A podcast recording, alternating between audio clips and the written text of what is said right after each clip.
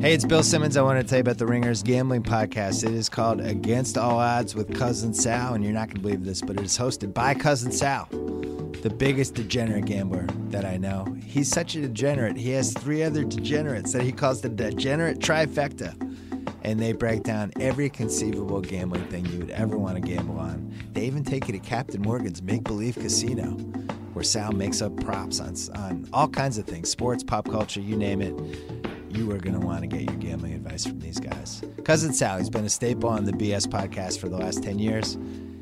So good that we gave him his own podcast. Check it out, Against All Odds with Cousin Sal.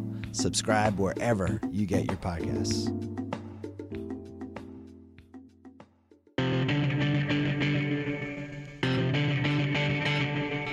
Welcome to GM Street. I'm Tate Frazier, and I'm sitting across Mr. Mike Lombardi on this beautiful Tuesday afternoon. How you doing? Yeah, beautiful in LA. I, you know, Tate, I got to be honest. I'm not. I'm not well. I, have I've watched a lot of. What are you sick or something? No, I'm oh, okay. sick to my stomach because I've watched a lot of Fultz's clips here in the mm. first two games of the Sixers preseason or three games. I'm depressed. You should be. I'm really depressed. Any player that comes out and says that he is uh, mirroring his free throw shooting after Shaquille O'Neal, the great Shaq, the Shactus, the big Aristotle, that's probably uh, calls for concern, I would say. What, what really upsets me, besides the free throws, is like he's the first pick in the draft, the first overall pick. We traded I assets, and he doesn't play above the rim. Like he doesn't play. Now I know he's not, you know, six eleven and all that, but you know, we could have had Lonzo Ball. I mean, come on, really, seriously. Yeah. I'm depressed. It's yeah. going to be a long winter. I really now I love Simmons. I love that, and Embiid gets a new contract. I'm happy there. But man, oh Lord, I'm not happy about this. Fultz has one of the syndromes where I call it you're you're fat skinny. It's kind of like Carmelo Anthony is a little bit, Jabari Parker. I can see that. They're guys that are they play a lot of sports, so therefore they stay in shape. But if they weren't playing sports, they'd be a little chubby. And it's it, it, some people say it's round face, you know, but it's just you know. I have a fat face. I'm, I'm not in I'm shape. A, I was the same way. Like when I played sports, I was really in shape, and then now look at me, I'm just slowly falling All apart. Right, let's talk football, so I don't have to be depressed. Yeah, well, if you thought this was the Ringer NBA show, you were wrong because this is GM Street, and uh, we had some some big developments last night. Monday Night Football happens. That was a great game. We get tied at 17. uh, yeah, that was a little sarcasm, folks. Uh, we're here to have fun, but uh, uh, 2017 win for the Vikings. Uh, we're gonna get into the John Fox, Mitchell Trubisky era a little bit later in the show. Um, but let's start off with our favorite Bill Walsh uh, segment. If we're all thinking alike, no one is thinking. And first up, a lot of people are thinking the New York Giants. You know, everyone's trying to figure out what's next for those guys and what's next for Eli. But uh, you have some thoughts on them. Uh, on Look, them I, I, think the Giants should. If you're John Mara and you're uh, the Tisch family, I think you have a meeting now, and you basically say, "Look, we're zero and five we need to get something out of the season. And the playoffs aren't realistic, right? Mm-hmm. So you're not going to go to the playoffs. You're not going to, but you got to find out some answers. And, and I would really start the rebuilding process now. They got to take emotion out of the decision.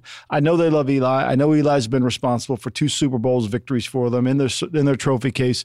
But I think the time is now to move forward, and they have to. I would trade Eli. Everybody's talking about trade him to Jacksonville. If Jacksonville will trade for him, I mean, I would do something. I would trade every player on my roster right now before the deadline to get an asset back, whether the asset is cap room in Eli's case or whether it's just a later pick, so that I could start rebuilding this team for the future. Now, you say, well, maybe Jerry, Jerry Reese won't be there. I don't really care who's there. I know we need to start this because here's what's going to happen. You can't use the next 11 games. We got to go into Denver. Mm-hmm. All right. If we going to lose in Denver, probably, I would suspect. They play good at home. It's going to be hard to throw the ball, hard to block them.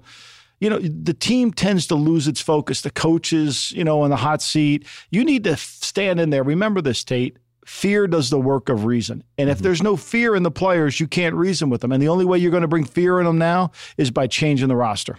And when you look at that roster, you were talking about a trade. Obviously, the NFL is not known for making many midseason major moves or blockbuster moves by any case, but I try to find teams and, and, fits for for guys that really need a veteran quarterback that have a defense. And one of those teams we watched last night, and that's the Minnesota Vikings, a, a team that Sam Bradford does not look like he's going to be the guy, even though you know early against the Saints he did. Case Keenum. You know he's comp- he's competent. He can he can make Very it happen. Competent. He's better, to, one of the better backups in the league. When you look at when you watch Matt Cassel play, you think, God, if we'd had Case Keenum, we could be a lot better because Matt Cassel's a bad backup. Absolutely, but let's talk about a guy like it's a starter. We talk about Eli Manning and a team that's done this before. We saw the Vikings make the Brett Favre run when you know 2008 2009 range. What if they were to say, "Hey, we have the defense in place to win titles, to win a championship. Why don't we trade a guy like a Riley Reiff, who is a, an offensive lineman we just brought in?" To New York, who gets a, a, now a left tackle for a young guy like Davis Webb. That would be way too much to pay for Eli. They would never trade Reiff. It would cost too much to do that because the reality of it is, is they just signed him, and the acceleration of the cap and the signing bonus that would be too hard to do. They would. Uh, let's face it. Anybody who takes Eli off your hands is doing you a favor because he, you're taking away the cap room. Okay. So you're taking away the cap room and taking away the cap hit, and you get it accelerated in this year's. If the Giants, I mean, it goes down to Kerry Wynn, who's not going to be on the team next year. Shane Vereen, trade him. To me, I'm going to be a player at the trade deadline if I'm the Giants, and I'll trade him anywhere. The Vikings, I don't think it's a good fit because Bridgewater eventually will come back. I don't think he's going to come back very soon, but he could come back. He comes off PUP. Case Keenum's actually playing better than Eli Manning. Mm-hmm. So why would I trade for Eli if Case Keenum's playing better for him? And then you got to deal with the Sam Sam Bradford thing, which to me Sam Bradford is a little bit like unless he's perfect, don't play him. Yeah, it's one of those weird things where I'm just trying to find a home for Eli. I just want Eli to go somewhere where uh, he can I, actually have a chance to do something. I, I, I want him to be the new Favre, is what I'm saying. Uh, you know, you know. Look, he really. I mean, I don't know how long Mariota's going to be out, or there's a lot of places he could go to to fill the role. The Giants just have to stop being so uh, emotionally in their decision making. They mm-hmm. have to realize where they are right now. They're 0 and 5. The New York Jets are 3 and 2. Nobody if you would have played that parlay, you wouldn't have to work anymore, right?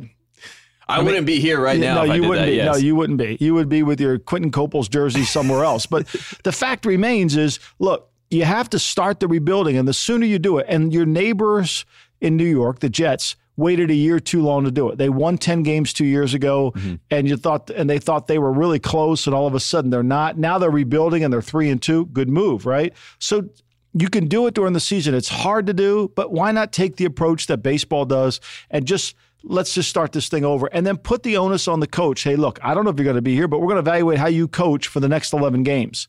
And if you can do something good, and it doesn't have to be translated into wins, if you can keep the team together and we can get some focus and we can basically recreate this team, then we could move forward. But to me, you can't let these 11 games go and Davis Webb sitting on the bench and you don't know whether you have a quarterback or not. You got to play him. Like, you got to play him. Yeah, you hear that Rooney Mara, Kate Mara, get in there. Tell your granddad, tell him that you need Davis Webb to get in there and start playing. But they need they need to find out about play. The one thing you don't want to do is go in the offseason not sure. Do mm-hmm. we have a player? Do we not? Because look, a lot of teams need quarterbacks. And that's right. And that's a lot of people right now are thinking that there's only a few teams, like four or five teams that need quarterbacks. And we're not thinking that way, Lombardi. On this show on GM Street, you're no. thinking that there are at least what you're saying 12, 13 teams that still I, need a quarterback? I think that, you know, and I didn't count Cincinnati because the, the Andy Dalton is survived by the fact that he's just good enough that, that they won't look, they can't replace him. AJ McCarron, look, if you're the Cincinnati Bengals and you have AJ McCarron and you know there's 14 teams that need quarterbacks next year, you better hold on to them. You're the same thing with the Patriots. Everybody's talking about Jimmy Garoppolo. Why wouldn't they trade him? Well, now it comes out Tom Brady played last week with a bad shoulder. He looked he looked hurt last week against the Bucks. He really did. In the first quarter, I thought he hurt his shoulder. He looked like this not the same guy. Now he missed practice today, getting ready for the game. So, you know, you got to worry about that. They got McCarron there. I mean, the teams that have two quarterbacks – Kansas City has two quarterbacks. Here's Alex Smith. Alex Smith's going to make a fortune. Kirk Cousins, what do you think he's going to make next offseason uh, with all these teams? He's already making a fortune, unfortunately. Right. The 49ers, the Giants, the Cardinals, the Saints. That's the other team. The Cardinals should stop doing everything in their power to think they're going to be in this thing, and they should start rebuilding for next year. But there's so many teams. The Browns, I tweeted this out today. This is remarkable. The Browns, tr- the two picks that Carson Wentz went for – and Carson and Deshaun Watson, those picks were cle- originally from the Cleveland Browns. Mm-hmm. Think about that. The Wentz pick was a Browns original pick. Mm-hmm. The 12th pick in the draft, Cleveland traded for Houston. Yep. So you're looking for a quarterback, and you traded two of the guys who are in the top five of QBR this year right now. That's a weird place to be in if you're a Cleveland Browns fan. I, I mean, I feel, we're just going to keep even, bringing this and up. And that doesn't count Trubisky. That doesn't count. And you know who's number two? Who's that? Dak Prescott, who you picked Cody Kessler for. okay. So, like, to me, this is like the problem. So, all these teams need quarterbacks. We didn't talk about the Chargers. They need a quarter. All these teams need, there's not enough quarterbacks to go around. Like if I'm the Bengals, AJ McCarron's you're probably going to get a one for AJ McCarron. You're going to get more than because these teams can't satisfy their needs. But is that a trade? Are we going to start seeing those trades start happening in the league right now? I mean, are there going to be teams that look at an AJ McCarron or look at a Derek Anderson in Carolina or look at Jimmy Garoppolo and say, "Hey, we need to we need to get this guy now. We need to make a play now for." Well, everybody wants Garoppolo, and I don't think they'll trade him. But I mean, it's going to make Alex Smith's market look. He's he, right now he's the MVP in the league. His market's going to go through the roof. So there's a lot of give and take here in terms of where it's going to go. But so many teams need quarterbacks, and there's really nobody that can fill these needs. And I, and I think that's the biggest problem in the league. We talk about parity in the league. No, the biggest problem in the league is bad quarterbacking, and it's led by some of these older guys. And we didn't even talk about Pittsburgh. I mean, Big Ben. If Big Ben was a baseball player, mm-hmm.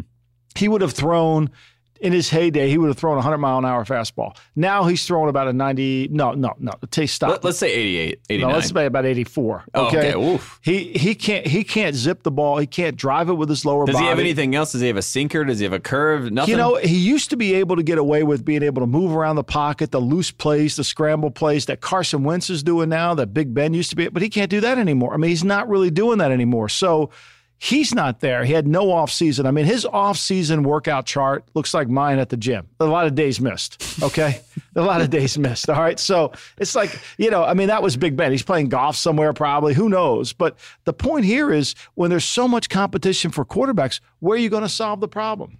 And where does that problem start? I mean, before we move on, I just want to say you know, quarterbacks are always they've always been at a premium, and obviously even more so now with the running back, you know, sort of devolving into a position where you can rotate guys in and out it seems like the spread system in college, a lot of people want to blame that, like guys aren't ready to be pro style quarterbacks. But then the NFL game has changed into a more spread system right. with guys in the slot anyway. So, where, where, where, what's going on? What's the, what's the problem with being able to develop guys and get them to the league? Well, because guys are in the spread are really just reading. They're reading too. It's really an easy spread offense. So yeah. it's not like a pro offense where, like last night, if you saw Trubisky play, he was not really comfortable when he had to drop back and play in a, in a drop back game, he needed to be on the move and moving around because he's more comfortable reading high low.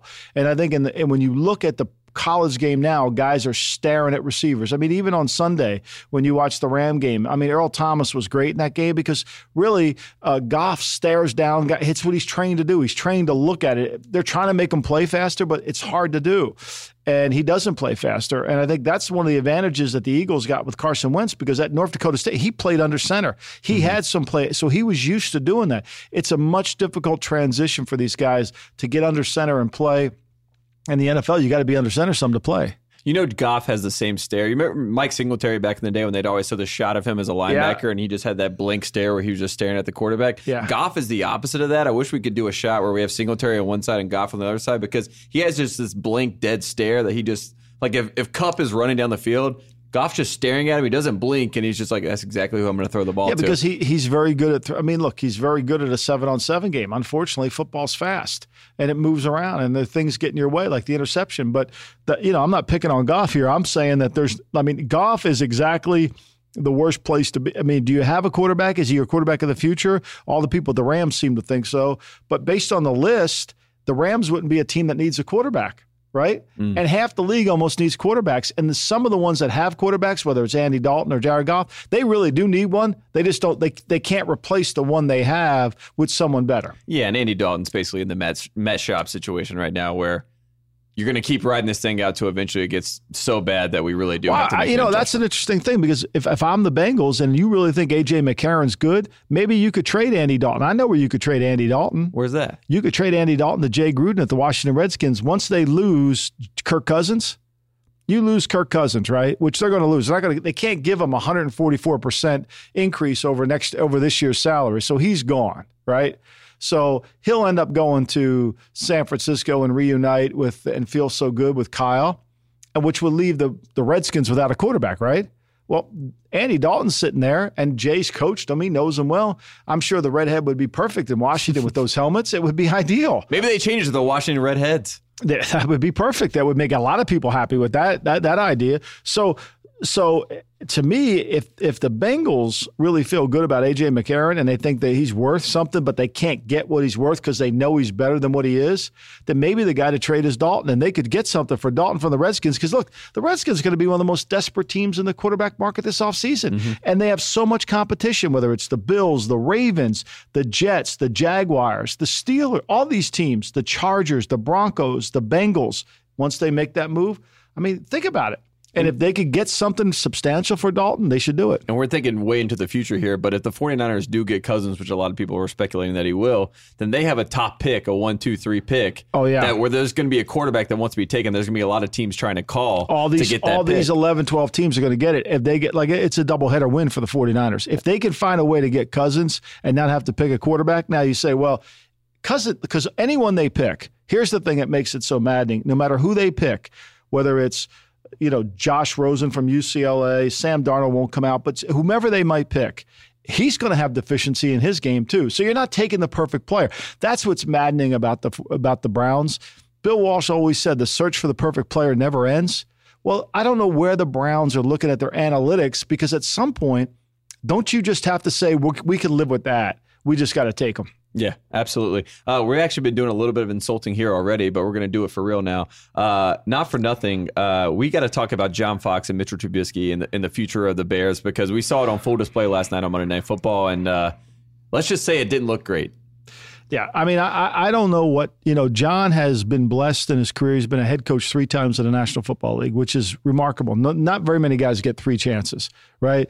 He gets fired in Carolina you know, it goes to Denver, and then Denver basically fires him when they bring in. And but he won in Denver because he had Peyton Manning. Mm-hmm. And, and, prime, this is Peyton Manning. You know, when they go to 2014, they go to that Super Bowl, right? The 2013 is, season. That was, that was the top of his career. Yeah, I mean, Denver. 13. You know, when when Peyton's hurt but he's back, he can then he finds a way to still play. So they win there, and then he goes, and now he's in Chicago, which was an interesting hire because if you're the Chicago Bears and you want to rebuild your franchise, I don't think John Fox is a rebuilder. I think he's a veteran. Like he's like the guy who in baseball he needs a veteran team around him. Mm-hmm. Like he's not going to play the young. You know, it's going to be hard. But I mean, look I think the one thing Bear fans know, I, I think most of the National Football League know, the Bears are going to have an opening at the end of the year. I mean, John Fox is going to be their coach next year. I think that's pretty clear. And so, you know, they're rebuilding their team this year. And last night's performance, I think, really shows that there's a thing, there's a system and a way to where Trubisky has to be handled, and they better get to it pretty quickly. And let's talk about one situation from last night. There's a fourth and two. Trubisky has the ball, and everyone in the all the Bears fans. This is in Chicago last night. They're all getting excited because John Fox has decided to lead the offense to go for it on fourth and two, and then he runs out the punt team, and then he pulls them back off the field and then it ends up being it ends up being a delay of game penalty that comes out of the whole situation, right. which was you know inexcusable. And I think they called a timeout. They called a timeout. yes, after the delay. I mean, it was like, whoa, this is really bad. And it was sort of a weird thing. Fox is sort of an old school coach. I mean, you uh, knew he wasn't going to. You knew he wasn't going to go. He was never going to go it's for it. Not in his DNA to do it. Absolutely right? not. But th- this is one of those times where Fox is trying to almost send a message and try to mess with the defense or something like that to mess with Zimmer. It's like an old school coaching trick. He's like laughing on the sideline, but they kept cutting the shot of Trubisky looking at the sideline like I'm I'm confused. Why are we not going for this for real? Why are we? What what that that's a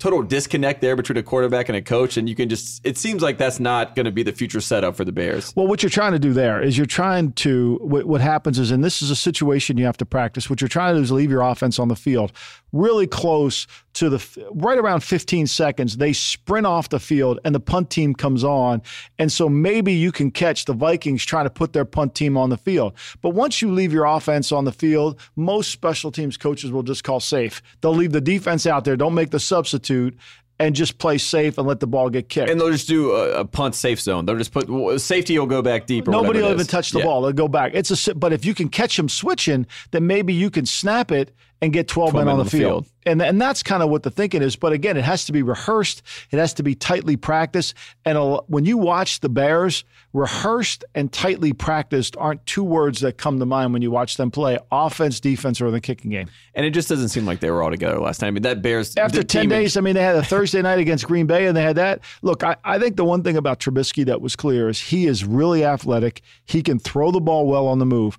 I don't think you can overload Trubisky with a lot of offense. Like, mm-hmm. I, I, don't think Trubisky could come in and run an offense that's going to be. I think you could see why he didn't play right away at North Carolina. It took him some time.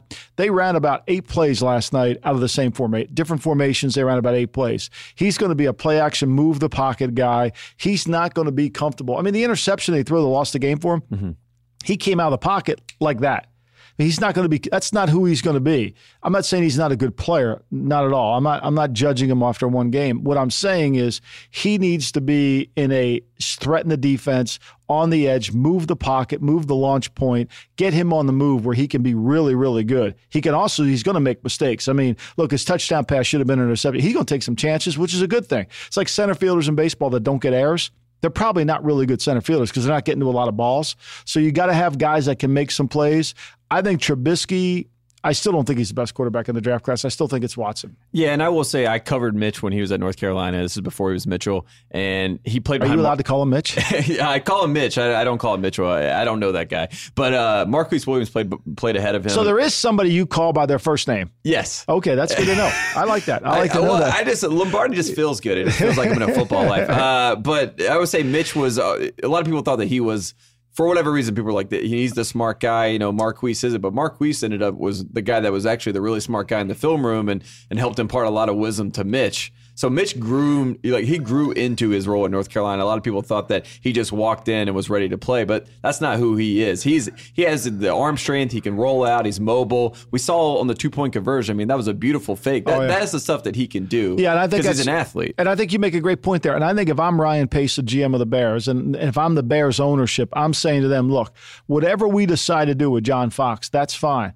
But whomever is our next head coach, we can't change offenses every five years. So if we hire a defensive guy to be the head coach, he's got to have somebody who's going to install the same offensive system for the next five years. Or if we hire an offensive coach to be the head coach, then we're going to have, because the one thing to make Mitchell Trubisky successful is to keep doing it over and over and over again. And if he gets in one of those situations where he loses a coordinator. Then the next year gets another one. The next year gets another one. The offense starts changing. Uh, the the the nomenclature changes within the. That's not going to be good for him. If I just looking at Pace, looking at Trubisky, if I'm Pace, I need to get this kid in a consistent environment as soon as I possibly can. Does that mean keep Dowell Loggains the offense coordinator? Maybe he might be the best fit for him. But you know, the new head coach maybe he has to take him because this would be the best thing for the franchise. It's reps and rhythms. Yeah, and no doubt. Yeah, he's, he's a spread quarterback. He's never played under center, and that's what a spread system usually is. It has a lot to do with rhythm. He had a great wide receivers coach, Gunnar Brewer at North Carolina, a guy that coached Justin Blackmon, Dez Bryant, all these guys. I mean, he's throwing to spots a lot of times, and guys are going to be on beats where they're going to be, and he's still going to figure it out. But the guy can make the throws. Right, and, and I think he's going to play a lot on instincts. I think he's going to piss you off and throw some interceptions, but I have a feeling he's going to make some plays too. He's got a little gunslinger in him. There's no doubt. And, you know, look, do I think Watson's a better player? No question I do. But this kid's got a lot of talent, and he's just got to be in the right system to really utilize his skill set. And let's talk about the Arizona Cardinals, a team that going into Philadelphia last weekend, we we thought, or specifically you thought that they would be a team that would compete against the Eagles I and maybe make it a compete. close game, and yeah. it wasn't that way at all. Well, yeah, because the Eagles typically have given up a lot of big plays on their on their defense, and that's where the Cardinals make their living is on big plays on mm-hmm. offense. But they can't block anybody. I mean, the Cardinals, other than the New York Giants, might have had one of the worst off seasons. I mean, they left their offensive line a mess. Mm-hmm. I mean, their two tackles are truly a mess. Now, I know they have DJ Humphreys and they move Veldheer over from left tackle to right, but their offensive line can't protect their aging quarterback. And now they trade for Adrian Peterson. Now, how do you think that's going to work, Tate? Whew, I, I, know he's not David Johnson. I, I, will say that. And it's also going to lead to one of those things where Adrian Peterson still thinks he's, you know, the AD from 2008, which is I'm a one dimensional back. I'm running HB off tackle and here I go. Right, and I mean they have no running game. They can't block for running game. When when Peterson was in Minnesota before he got hurt, he averaged under two yards a carry, and then the backs that came in to replace him actually averaged three. The line was bad. Bad offensive lines don't make the back better, and I don't think Peterson at this point in his career can make a bad offensive line look good. Plus, when he's in the game, every run stunt is going to happen on defense, and besides, this offensive line is going to get attacked by every team they play going down because they can't block anybody. I mean, Philly kicked them I mean, it was over with in the first half. And if I'm Bruce Arians, you got to sit to say to yourself, I don't know what we did this offseason. We didn't make our team better. It doesn't appear that we've done anything to make our team better. We lose Calais Campbell, and he was one of our best defensive players. We couldn't really replace him. We've spent this money on other players. I don't know. They need a quarterback badly. They need an offensive line badly. I I, I think it's it's really a, a tough situation. Peterson had to leave New Orleans. But my lord, like, what's he going to do there? And is it a make or break trade? So they trade for Peterson. They trade a compensatory pick. it's like like trading for a salami sandwich. Yeah, yeah, it's like it's the proverbial salami sandwich. I mean, really, seriously. I mean, like you know, I'll gladly pay you Tuesday for a hamburger. That's kind of what it was. Mm. I mean, it's a wimpy deal. I mean, it's one of those wimpy deals. You didn't. They're just basically the Saints found somebody to take Peterson off their hands and didn't have to embarrass him and cut him. Well, 10 years ago, if you heard that Adrian Peterson got traded and Chris Johnson got cut, that'd be a pretty big news story. Right. But today, I mean, look, so the Cardinals are collecting great running backs at the end of their career Emmitt Smith and Adrian Peterson. I mean, that's pretty good. I mean, maybe they like that. Maybe they're like you. They like to collect jerseys with their things on. I don't know. But to me, like like to me, I think you'd be better off taking somebody off the practice squad. I mean, you got to find a younger, you got to find more explosive. Like if I'm the Giants or the Cardinals, I'm taking guys off everybody's practice squad now. Now I'm going to be dangerous because we need to improve our talent base. Yeah, it's one of those things where I feel like you know the Cardinals at this point they're trying to edge into the uh, NFL well, films. Actually, Adrian Peterson, a football life, you know, he ends up with the Cardinals, so they get the last few shots. I mean, them. they kind of actually think that. Do they think that they're going to go anywhere? I mean, their defense is good, but look, they can't they can't block anybody. The quarterback's old. I mean, Drew Stanton gets in. Do you think it's going to get any better? No, of course not. No, but I do like Drew Stanton. I know you do. That's yeah. why I brought him up. well, let's take a quick break. We're going to talk about MyBookie real quick. If you're watching the games, it's time to start making money. Try to be the Kirk Cousins of your betting pool. MyBookie is the industry leading website that can fill all your betting needs. With their great odds, fast payouts, and decades of expertise, you can bet with confidence. So, what are you waiting for? Lay down some cash and win big today. If you know your team sucks, do yourself a favor and bet against them. Uh, sorry, Giants fans. If they lose, you'll make money, and if they win, you'll still be happy. Where you bet is just as important as what you're betting on. That's why I'm urging you to make your way to MyBookie. I trust them, but you don't have to take my my word for it. Check them out yourself. Join now, and MyBookie will match your deposit with up to 100% bonus. Use promo code RINGERNFL to activate the offer. Visit mybookie.ag today. You play, you win, you get paid. Let's talk about a guy that was set up to get paid and uh, decided to walk away from the game, and that is Oregon State head coach Gary Andersen, who uh, had $12 million still on the table for him uh, up in Oregon State, and decided to walk away from the game this weekend before they go to Colorado. That's a, is that right, right? This weekend they're going to go yeah. to, and uh, it kind of shocked the, shocked everyone, fa- shocked players, shocked former coaches, everybody. Fascinating story. I mean, Gary Gary Andersen was a guy that when when we were in Cleveland, and uh, he was uh, he was the head coach of Wisconsin we talked to him. He thought about maybe perhaps becoming an NFL head coach. He was obviously more suited for the college game.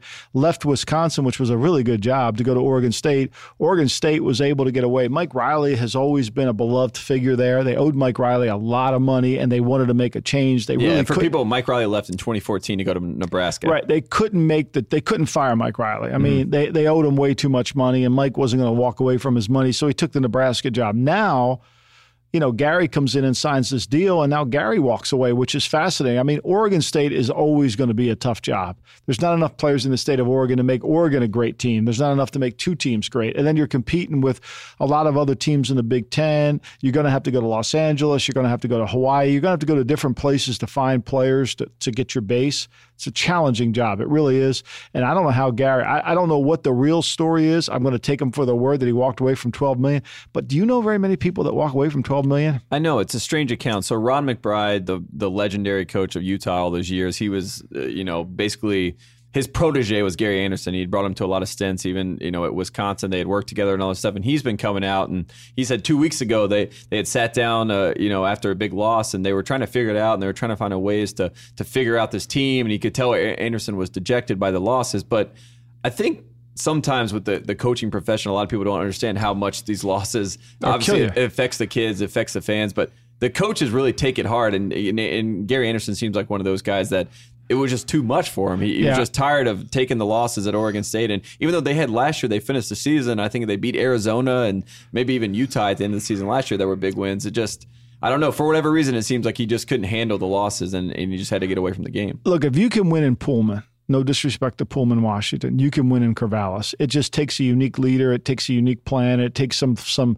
somebody who's going to have some time to do it. And Gary did him a solid because he walks away from a lot of money. Now that allows them to be able to afford a coach that can come in there. They need to have their football program to stay in the Pac-12, but they're going to need to get the right guy And so much of college, I think, is overlooked by this whole recruiting thing. And this is where Leach, I really believe, has an advantage on a lot of college programs. He doesn't get caught up in the stars, five star, four star. Everything about college football is in player development. You got to have a great weight room. You got to work their asses off in the weight room. You got to take those two and three star players and make them better and you got to hope that you can keep them for four years because you're going to have to grow your program. You just can't. You're not going to out recruit USC. That was the the funny thing about the USC Washington State game. People were saying, well, you know, Sam Darnold played, you know, with three young linemen. Hell, those three young linemen have been the best linemen on Washington State's team ever. Just natural could, ability and, yeah, and just physical could, size. They could never recruit yeah. those three linemen at Washington State. Would never go there. They couldn't get. They'd be top. So you got to develop players, and I think that's the key for the hiring cycle at Washington at Oregon State is find somebody who can develop some talent like Gary Patterson did at TCU, like Matt Rhule did at Temple. I think those are the things you got to do.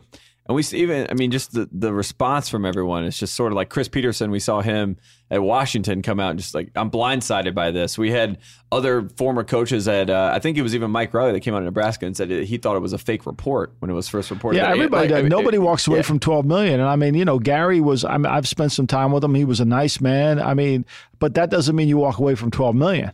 I mean, you know, and so that's like to me that has everybody's eyes looking, and you know, if you owe you 12, take 2 mm-hmm. You know, if you want to be a nice guy, take six. You know, I mean, a lot of things you could do with six, you know? Uh, no one's offered me that contract. Yeah, yet. well, you'll get that. Don't worry, Tate. Don't worry, Tate Frazier. Uh, let's talk about, we mentioned some of the five star guys, and uh, a school that tends to get a lot of five star guys. They actually just got the number one quarterback in the country to commit to them. That's the Georgia Bulldogs. They have got the best start uh, in school history since 2005, and that was back when Knowshon Moreno was there and Matt Stafford was there, and that was, you know, a, a prime time for them under uh, Mark But now Kirby Smart is almost building the Alabama of the SEC East there at Georgia. He gets a lot of five star guys. I'm sure Mack Brown knows all their names and oh all their God. families it's and everybody. All, it's all Mack knows. That's you know uh, Mack. Mac, Mack Brown loves five stars. We do know all that. All he talks about is the player where they recruited. He's never going to tell you about what happens on the play. He's never doing that. You could see Mack never went to one coaching meeting ever. I mean, like you know, just a CEO, just yeah, pulling guys in there. Yeah, look, I got to get me some five stars, man. I'm gonna get me some five stars. You know, I got to go out and get some five stars. Like Mack, you know, like tell us about what happened on the play. I like when they always ask Mack, like, how do you break this game down? It always comes down to recruiting. Well, yeah. you know, that team had a better recruiting here. Than, you know, like, well, it comes down to one thing, and that's five star guys on offense and five star guys on defense. You can do the inverse. I can do Al. You can do him really well. But look, I think Georgia has always been like LSU was sleeping giant, mm-hmm. and you know Mark Richt did a good job. They just couldn't get over the hump. But Kirby with that Nick Saban program, I think he's kind of got it going. They got some incredible. I mean, Georgia's one of those teams you go to every year. In fact, one year Belichick and I went there. Uh, you know, it's such an incredible place. We go there. I was just talking to a guy on the phone about it today. So we're in Auburn, and we're going to work. We worked out a bunch of guys at Auburn. We were going to stay in at. We were going to stay in Atlanta and then go over and work out about all the Georgia guys, mm-hmm. right? Mm-hmm. Private workout. So instead of staying in Atlanta, we decided to stay in Athens, but we can't get a hotel room finally get one, and I'm like, what the hell's going on here? Like, wh- why can't we get a hotel room in Athens? It's Athens, Georgia. Mm-hmm. Tate Frazier. I mean, like, how can you get a? And it's a beautiful place. Kentucky's playing basketball. So okay. they got all the hotel rooms. They got every hotel For room. people that don't know this, Kentucky travels like that's like a weekend vacation. Oh my like, god, it was like Athens. unbelievable. It was yeah. like unbelievable. So poor Mark Fox and the Georgia Bulldogs basketball program. I mean, they played their games. asses off that night too. So Bill and I are at the game. Barkley's at the game. I mean, it was a hell of a thing. I mean, it was unbelievable. Next day, that's where we found David. Next day, we worked out David Andrews, the starting center on the team. Went through, but Georgia, every year you go there, there's always 12, 13, five star kids. You're working out, and you're like, why didn't this kid work out? What about this kid? And now Kirby's got it to the point where it's like really good. Like, I mean, you can just see how much better they are. And they're in that division over, what do they call How they break the Southeast? Is East and West? Yeah, they're in the East division. They're in the East. Yeah, they so they're like, the opposite side with Florida and all those guys. They look like the class of the East. Although Florida, if Florida could ever get a quarterback, yeah. like it ain't Feleipe Frank, I can be honest with you there. If they could ever get a quarterback, there's another five star recruit that's not a five star player. Just well, let's bring up another one, Jeff Driskel. I mean, you start going down the line of all these guys that have come through, and even J- Jacoby Brissett, Brissett, who they let go to NC State, it was a five star guy that was playing behind someone. I mean, you just start running through post Tebow, all these five stars that have come through Florida that haven't quite worked out. It's remarkable, but they have running backs like, like they, they had this this freshman running back they put on the field against uh, LSU. LSU won that game because they missed a field goal. So and he played hurt and looked incredible. oh my game. god, he was unbelievable. But but look, the the point here is is I said this to you before the Georgia Florida All Star High School All Star game. If you just drafted off that list you'll be great. And Georgia, and that's the only thing. Clemson has to be careful because Georgia and Clemson, those three teams, Georgia, Clemson, and Alabama, that, they're going to be fighting for a lot of territory. Yeah, well, they're all right there, and they're all fighting for that same group Exactly. of kids. They're all getting to South Carolina, North Carolina, Georgia, Florida, and they're all trying to pull the top guys. And for people that don't, I think a lot of people try to pull up guys from Georgia, and you automatically think to certain guys. But I mean, look at Leonard Floyd last night for the Chicago Bears. I mean, the guy looks incredible And as they got a another kid Looks this like year. linebacker. They got another kid on the team this year that when I was when the year that I was there when we worked out David Andrews, he was a freshman, Mm-hmm. and and I, I forget his name. He's I think he wore like number one. You know, he's a single digit. He looked like Leonard Floyd's twin.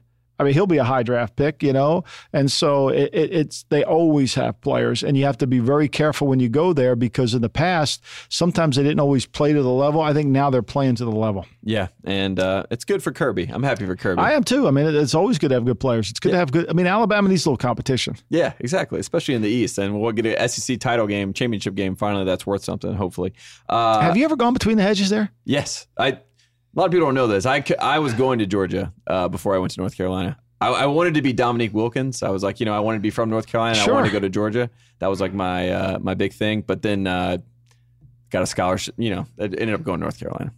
My re- parents were very happy. They were going to be very upset if I went to Georgia. But Really? I had decided I was going to Georgia. Uh, went to visit Athens. Fell in love with it. It's basically Chapel Hill on steroids. I mean, I went to the North Campus of Georgia, and I thought that was the full campus, and I was, you know, happy go lucky. I was like, this is the most beautiful place. They're like, no, no, no. You got you got to go see the rest of the campus. I had to get on a bus, go to South Campus, see how huge it was, and I fell in love. But it is. um, an, it is a magical place. It absolutely, really is. I would if I was a football player, I would have committed to Georgia. That's for sure. Uh, I think Georgia. I mean, Florida, Georgia, all those. I mean, those are those are like special places. It's fun, kind of fun. You can feel it. Uh, Uh, you can. do you have a story from Al Davis for this week, or are we just going to leave the people hanging? It's all right. Uh, you know, I don't know if I have one off the top of my head. I mean, there's always so many Al Davis stories. You could tell them all day long. I mean, you know, it's it's it's fascinating that, you know, uh, have I shared the Jeopardy story? No. I don't think Okay. so. Well, you know, when you work for Al Davis, you he would always call you at 10:30 in the morning. Mhm.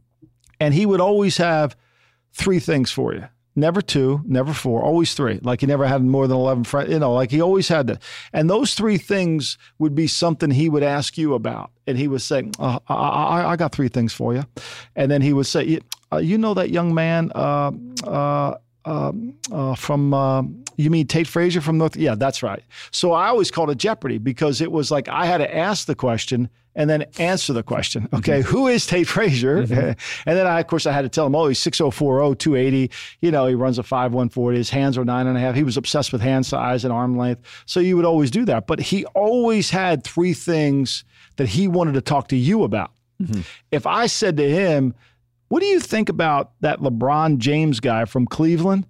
He was saying, oh, that's not why I called you, and click, hang up the phone. He- I never played a home game. I need to start doing that. I- that's what you should do. I never played a home game. I always was on the road with without. I always I always played road games. I was in always in my dress grays. Never got to wear the pinstripes. Never. Always on the road. But you know, like I could ask him questions about women's basketball. Hmm. I like I would say, did you see. We're the talking college. college women's? Hmm. ba- loved it. Gino, Loved it. Loved UConn. Pat Summitt. Yeah. Loved UConn. Loved the Spurs Mm. because they wore the Raiders covers. He loved the NBA too. Don't get me wrong. Like, and the good thing I think about it, Al would be very good right now in this time in this political climate about what's going on in football. I think he would have a really smart take on it. He was able to see some things from a different level. I think it would be really good. All right, Lombardi. This has been another edition of GM Street on the Ringer Podcast Network. Thank you for listening.